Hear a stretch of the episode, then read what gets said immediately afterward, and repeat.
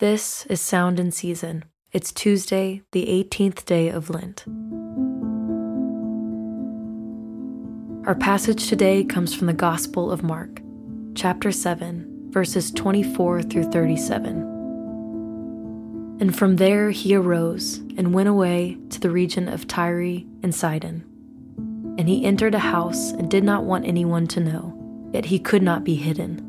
But immediately a woman whose little daughter had an unclean spirit heard of him, and came and fell down at his feet. Now the woman was a Gentile, a Syrophoenician by birth, and she begged him to cast the demon out of her daughter.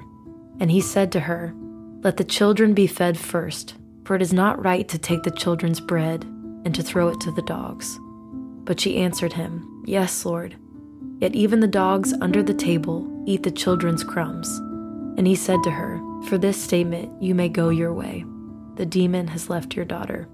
And she went home and found the child lying in bed, and the demon gone.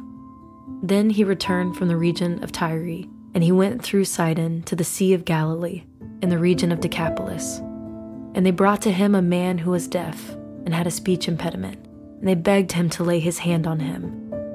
And taking him aside from the crowd privately, he put his fingers into his ears, and after spitting, touched his tongue.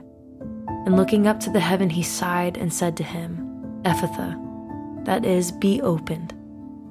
And his ears were opened, his tongue was released, and he spoke plainly. And Jesus charged them to tell no one. But the more he charged them, the more zealously they proclaimed it. And they were astonished beyond measure, saying, He has done all things well. He even makes the deaf hear and the mute speak. This is the word of the Lord. Thanks be to God. The words of Jesus to the Gentile woman can seem harsh, but her persistence proved she believed in Jesus, that he has the power and authority to heal her daughter, and for her faith in him, Jesus heals her child. The Gentile woman could not come to Jesus and demand him to heal, because as an outsider she did not presume any rights or privileges.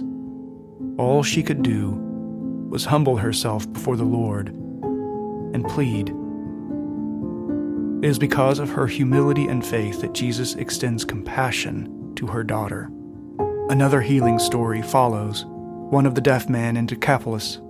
Both stories bear witness to the power and plan of Christ to bring healing and restoration.